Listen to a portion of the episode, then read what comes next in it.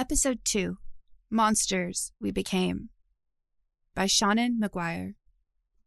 Kaya ran through the manor as swiftly as her legs could carry her. Teysa still caught up quickly, moving with the speed that Kaya knew would cost her later. For Teysa to be running alongside the much younger, fitter planeswalker, she had to be drawing deep on her magical reserves. That sort of thing always came with a price. The pair came to a stop at a tall, ornate door, still closed despite the ring of servers and household servants standing outside it. They looked uniformly relieved when they saw Teysa and Kaya come charging down the hall. Well? Teysa demanded. Why are you all just standing around? The door's locked, ma'am, said one of the servers. Larissa's gone looking for a key. How do you not know where the key is? Seeing that Teysa's temper was hanging on by a thread, Kaya set a hand on her arm. Easy, she said. I don't need keys, not even in Karlov Manor. She caught a flicker of something in Teysa's eyes and paused. Unless this door is warded against ghosts? Much of the manor is, as a precaution, said Teysa. You might be able to come up through the floor, but even that would be a questionable approach. Great, so someone's in trouble and we're just going to stand around. Kaya's displeasure was radiant, and for once, Teysa had no answer to it. No one spoke. The seconds stretched into minutes, becoming intolerable. Teysa cast an uneasy glance at the door. The scream that had drawn them had been loud and piercing, the sound of someone in genuine danger. And for all that, the locked room was silent now, without even a hint that someone was moving around inside. They were still standing there, waiting for Larissa to return, when Ezrim came galloping down the hall, the massive Archon easily filling all available space. His mount's long primary feathers swept household items and bric-a-brac off tables as he passed. We heard the screams on the balcony, he said. It took me a moment to find a door that could accommodate me. What has happened here? My apologies, Ezrim, for the disruption, said Teysa. We're waiting for one of my servers to return with the key. If someone is hurt or a crime was committed here, waiting is not in our best interests, said Ezrim. He raised a foreleg, looking meaningfully from the door to Teysa as he waited for her acquiescence. Teysa didn't hesitate. She could always bill him later. Break it, she said. Two heavy blows and the door snapped off its hinges, breaking clean in two as it fell inward. Kaya rushed forward, faster than Teysa now that the other woman wasn't using magic to speed her steps. The servants hung back, waiting for the all clear, while Ezrim, who would dearly love to have accompanied her if not for his size, paced in the hall outside. All of them heard Kaya's quickly cut off gasp, followed by frozen silence.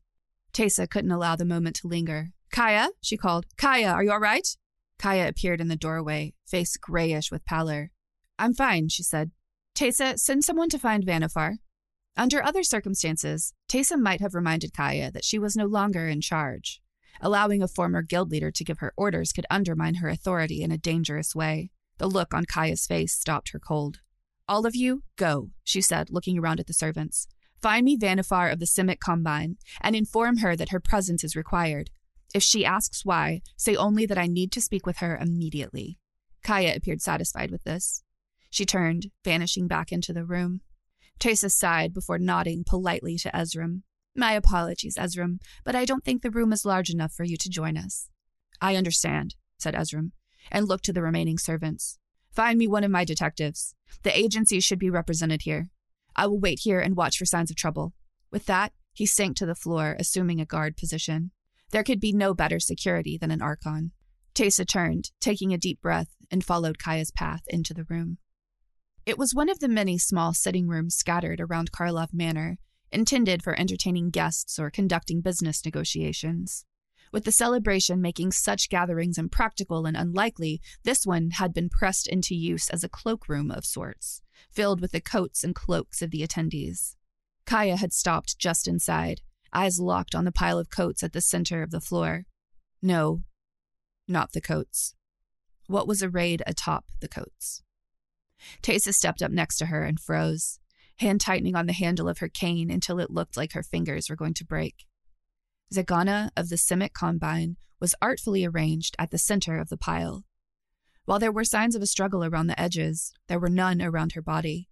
She was posed as prettily as a doll, her left hand raised to the level of her face, which was turned slightly to the side. If not for the fact that she so clearly wasn't breathing, it would have looked like she was posing for a portrait of herself in repose, fins and hair both arranged to their best possible advantage. She's dead, said Teysa needlessly, and Kaya nodded silent agreement. There were no visible wounds or signs of foul play, but they were of the Orzhov. They knew death when it was presented to them. The coats around Zegana's body were a seeming mismatch, expensive fabrics and cheap linens overlapping with a carelessness that looked almost strange given the precision of Zegana's posing. Kaya took a step back, not averting her eyes. Zegana had died alone, with only time for a single scream. She deserved to be witnessed now. From her new angle, Kaya saw the edges of a flower petal protruding from between Zegana's fingers. Frowning, Kaya stepped closer again, bending to see. What is it? asked Teysa, voice sharp with worry. A flower, said Kaya, bending further down. A black iris. Did you use black irises in any of the floral arrangements downstairs? If Zegana had grabbed hold of a bouquet as she was falling, maybe that could tell them exactly where she'd been killed. But no, the scream had come from this room. This small, unremarkable, locked room. There hadn't been time for Zegana to be killed elsewhere in the manor and then moved, especially not with the way she'd been arranged. Kaya realized how foolish her question was even before she saw Teysa shaking her head. I tried to avoid arrangements that would strike people outside the guild as funeral or remind them of the Golgari in any way, said Teysa. It meant I lost one of our signature colors, but it was worth it for the reactions to the decor. No lilies, no black irises, no mourner's stars. Well, Zegana found one somewhere. Kaya straightened and was preparing to say more when a commotion from the hall caught her attention. That will be Vannifar, she said, and turned, leaving Teysa alone with the corpse as she walked away. Kaya stepped into the hall where she found not Vannifar, but a cluster of agency detectives. Ezrim, the Archon, was standing, wings half mantled, as he glared at Aurelia. Aurelia saw Kaya and turned away from him, waving one hand in a dismissive gesture. There you are, she said. Vannifar is coming, and Ezrim's people are locking down the building. They say Teysa has forbidden anyone to leave the manor grounds. Something has happened. Yes, said Kaya. There was no point in lying.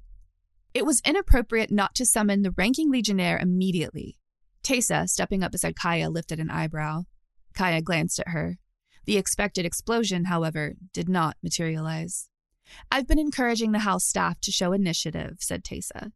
I'll have to find out who looked at the situation and correctly intuited a lockdown as my next order. They deserve a bonus for their excellent predictive skills and a scolding for their arrogance. So there is a reason to lock down the building, asked Aurelia. My people are helping with the lockdown, but they, she waved a dismissive hand at Ezrim, have no business being involved. They need to let the professionals handle whatever's happening. What is happening, Teysa? I would prefer to wait for Vannifar before saying anything. You know as well as I do the walls have ears. Teysa folded both hands over the top of her cane, and Kaya realized the other woman had positioned herself such that between the two of them, they completely blocked off the access to the room behind them. Clever and easily done. Footsteps approached down the hall, accompanied by the soft swishing sound of protoplasm brushing against the floor. Everyone assembled turned, watching the approach of Vannifar of the Simic. Three lower ranked members of the Combine accompanied their leader, who was frowning, looking distinctly unamused. Teysa, what is the meaning of this? she asked. Why did you summon me like a common criminal? Why are the Azorius and the Boros telling my people that we're not allowed to leave? I was hoping to do this in a less open location, said Teysa. Would you be willing to step into the library? No. You summoned me without explanation, and then you try to delay offering up the same. I'm sorry, but whatever you have to say, you say it here and now. Teysa frowned, hands tightening again atop her cane. Then Vannifar, it is with the deepest of regrets that I inform you that Zegana of the Simic Combine has been killed. The effect on the gathering crowd, all of whom had known that something terrible had happened, was nothing short of electric. Vannifar swayed, expression one of pure shock. Ezrim turned to start snapping orders at his agents as Aurelia snapped her wings fully open, preventing them from getting past her. There's a dangerous killer on the loose. This is not time for amateur detective work. The Legion will take over from here. The guilds will handle this as we always have. The agency detectives immediately began to argue. Kaya exchanged a look with Teysa, who looked almost as disgusted as she did by the brewing dispute. If you'll excuse me, said Kaya, voice low and mild, when what she wanted to do was scream. Teysa nodded, staying where she was as Kaya turned and stalked away, vanishing down the hall, leaving the squabbling parties to their fight. The ballroom was largely deserted when Kaya arrived, save for a few servers still milling near the walls. It had never been intended as a center point of the gathering, more a retreat for those who wearied off the celebration and needed a moment away from the crowd. If she hadn't been escaping certain conversations by retreating to the private balcony, she would have been here when Zegana's body was discovered. The grand balcony, where the guest of honor had been acknowledged, ran all the way along one wall of the ballroom, tall glass doors standing open. The sky outside no longer lit up with colored fire, and the sounds drifting from below were very different from the unfettered celebration that had been going on when she first went inside. Walking to the edge, she looked down to see the partygoers standing in long, looping lines, each one ending at a member of the Senate and a glowing Verity circle. They had cast their spells with admirable speed, making Kaya wonder if they hadn't been preparing for something to go wrong tonight. Boros legionnaires stood near the casting mages, protecting them from interference. It would be just like the Azorius and the Boros to come to a party intended to honor the agency prepared to step in and prevent, as Aurelia put it, amateur detective work. She didn't believe the Senate would have started a problem if one hadn't presented itself, but now that they had the chance, they were eager to prove that they were still the law on Ravnica. Nothing ever really changed. The whole plane could have fallen, and the guilds were still desperate to hold on to their authority.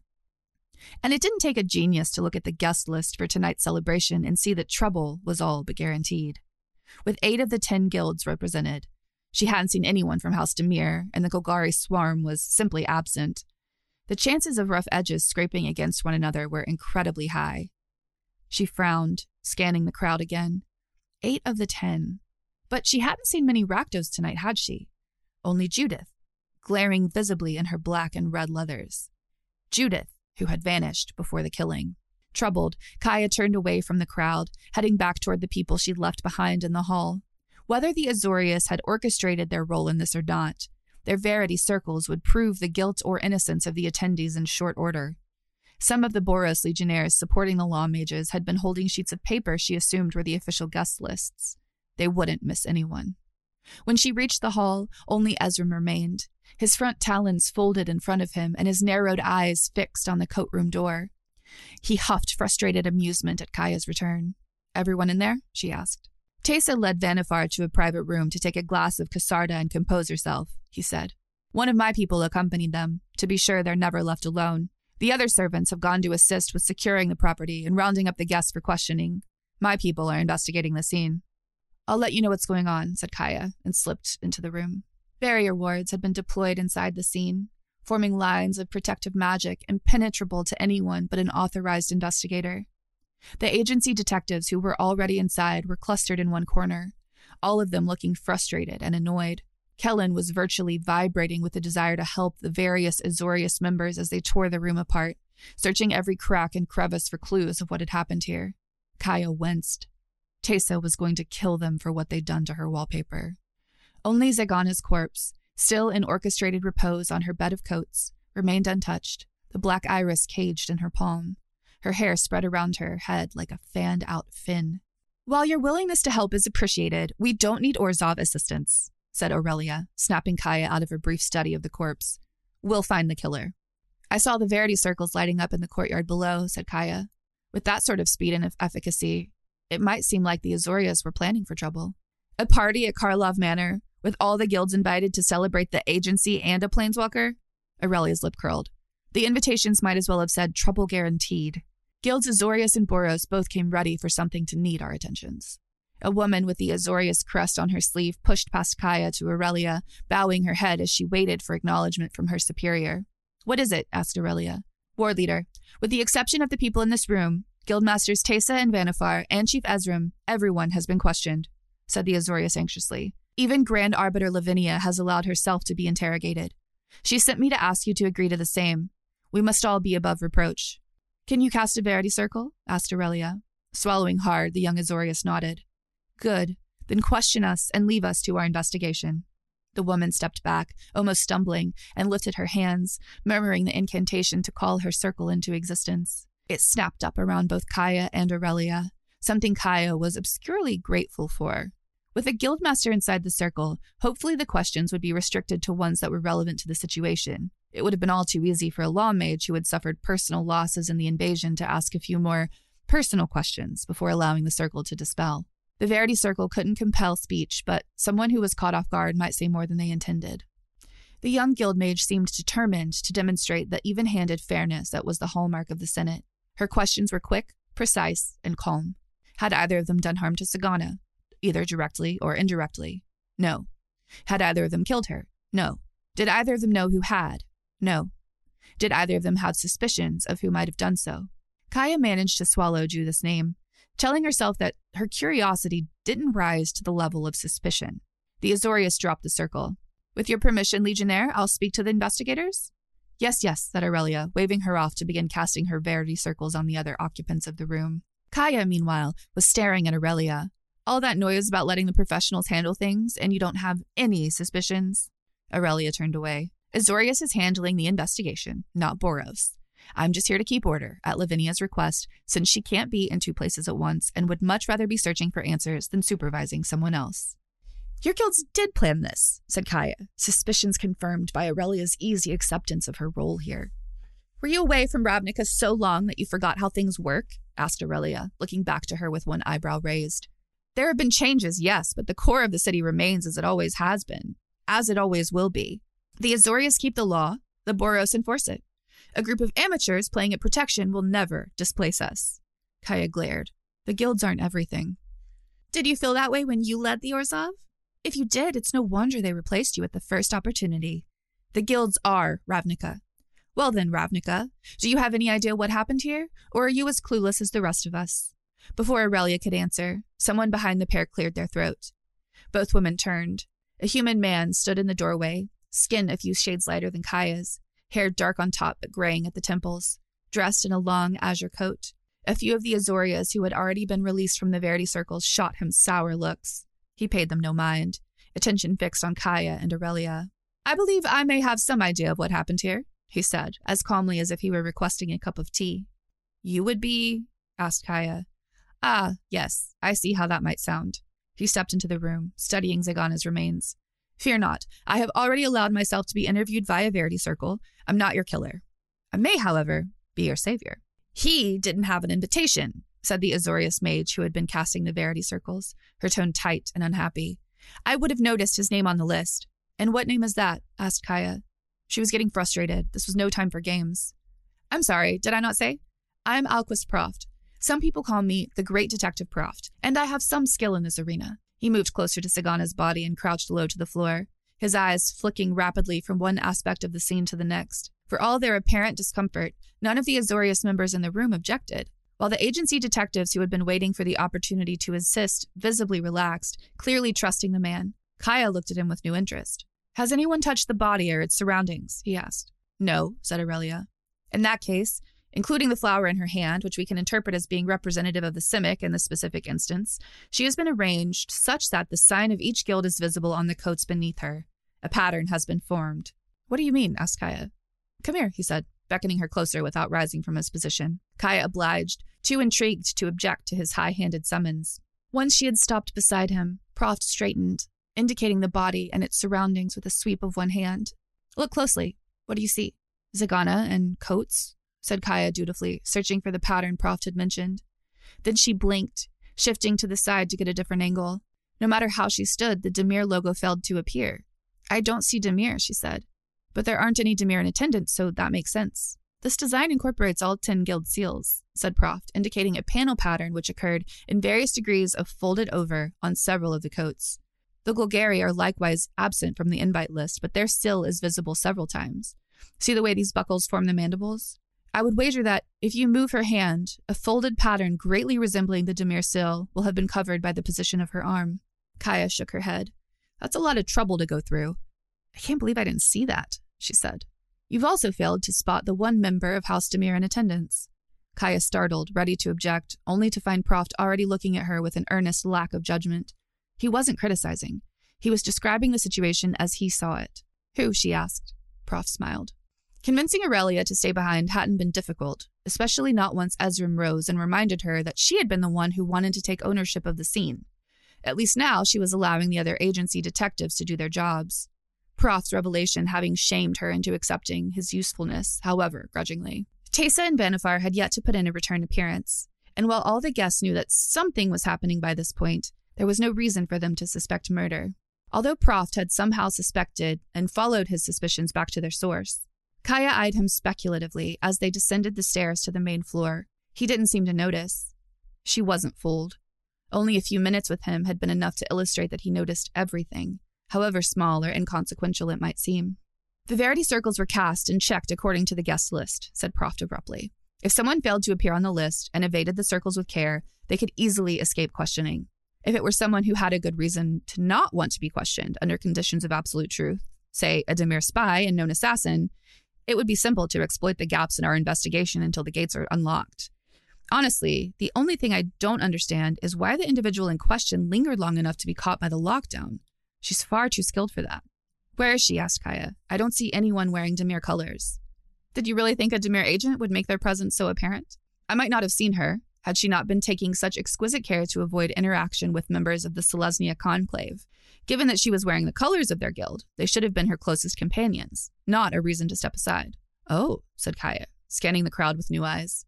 She had fallen so quickly back into the Ravnican way of thinking, where no one would wear the colors of a guild they weren't affiliated with unless they were looking for trouble. Members of the conclave were scattered through the crowd, milling as purposelessly as the other guests who had been questioned but not released. At the base of the stairs, Proft looked around, nodded to himself, and struck out across the party, heading for the fringes, where the lowest ranking guild members had naturally assembled. Kaya followed closely, watching the crowd as she tried to see whatever it was that he saw, whatever intangible trail he was so intent on following. As they reached the edge of the crowd, Proft motioned for Kaya to step back, then continue onward on his own, moving until a dark skinned woman in Selesnya green and white was standing almost exactly between them. Her gown was perfectly tailored, fitted precisely to her form, and a beautiful exemplar of the season's fashions. There was no reason for her to have caught anyone's eye apart from admiration or envy. No reason, save for the lack of any guild logo visible on her person. It was a jarring omission, given the precision of the rest of her attire. Makes sense, Kaya thought. There were no laws against wearing another guild's colors. Wearing their shield, on the other hand, could come with consequences. Miss Etrata, said Proft, taking a step toward the woman, I'm afraid we need to speak with you. Please come with me now. The woman whipped around, lips drawing back in a hiss which revealed her impressive vampiric incisors. Her entire demeanor changed in that instant, going from bored socialite to cornered predator. Casting a glance at Kaya, she clearly marked the planeswalker as the greater threat. Charging straight for Proft, she knocked the investigator to the ground and began to cut a straight line through the crowd, heading for the hedge maze. If she gets in there, we'll never find her, shouted Kaya, already turning to give chase. Try not to lose sight of her. I'll do what I can to help from here, said Proft, pushing himself into a sitting position without rising from the ground. Kaya was fast. Etrata, however, was faster. And that plus her head start meant she was already more than halfway to the hedge maze when Kaya began gaining ground, largely by dint of turning herself intangible to avoid dodging around partygoers. Charging straight through them was more efficient. Still, Etrata was going to beat her to the maze, no question. At least until the world abruptly inverted itself around her. Gray cobblestone and gathered revelers being replaced by columns of towering blue lights. They were no longer racing toward the hedge maze. Instead, Etrata was running down an alleyway that Kaya knew all too well, deep in the heart of Orzhov territory. That magic, wherever it was coming from, didn't feel malicious or like an elaborate attempt to trick her. In fact, based on the way Etrata was slowing and looking frantically around, scanning the surrounding buildings for a way out, this was helping Kaya more than anything else. She put on another burst of speed, pushing herself to her physical limits. In the sudden silence, her footsteps echoed like rocks dropped into still water. Etrata glanced backward over her shoulder before making an abrupt left turn into what Kaya knew was a dead end alley. She was within 10 feet of the vampire when the white landscape collapsed around them and Etrata plowed directly into Kellen. The young agency investigator looked surprised, even as he was clasping his arms around the runaway Dimir. She struggled and snarled, but he shook his head, not letting go. He was still holding her when Kaya ran up to the pair of them. What was that? she asked. That was me, said a winded voice from behind her. She turned. Proft, clearly exhausted but back up on his feet, was staggering through the semi dispersed crowd to join them. A further look told her he wasn't injured, just exhausted. What kind of magic is that? I make what's in here become out there, and I can recreate anything I've ever seen, he said, tapping his temple as he looked past her to where Etrata struggled to escape from Kellen. Everything all right, young man? Absolutely, sir, said Kellen. Thank you for helping us apprehend this miscreant. Members of the Azorius Guild were already beginning to converge on their position, with Lavinia at the lead of the largest cluster. Kellen tightened his grip, jaw jutting out briefly in stubborn determination. Proft stepped forward, setting a hand gently on his arm. This is not the time to stand our ground, he said. They found nothing. We found a possible culprit. They didn't assist in the chase. You captured her. The agency doesn't need the glory if we can have the satisfaction of knowing that without us, none of this would have been possible. Kellen nodded, grudgingly. Lavinia drew close enough to speak. Remand the suspect to Azorius custody at once, she said, voice ringing over the courtyard. Kellen released Etrata, standing next to Kaya and Proft as she was swiftly apprehended again by the waiting Azorius. The three of them remained where they were, watching as Etrata was hauled away.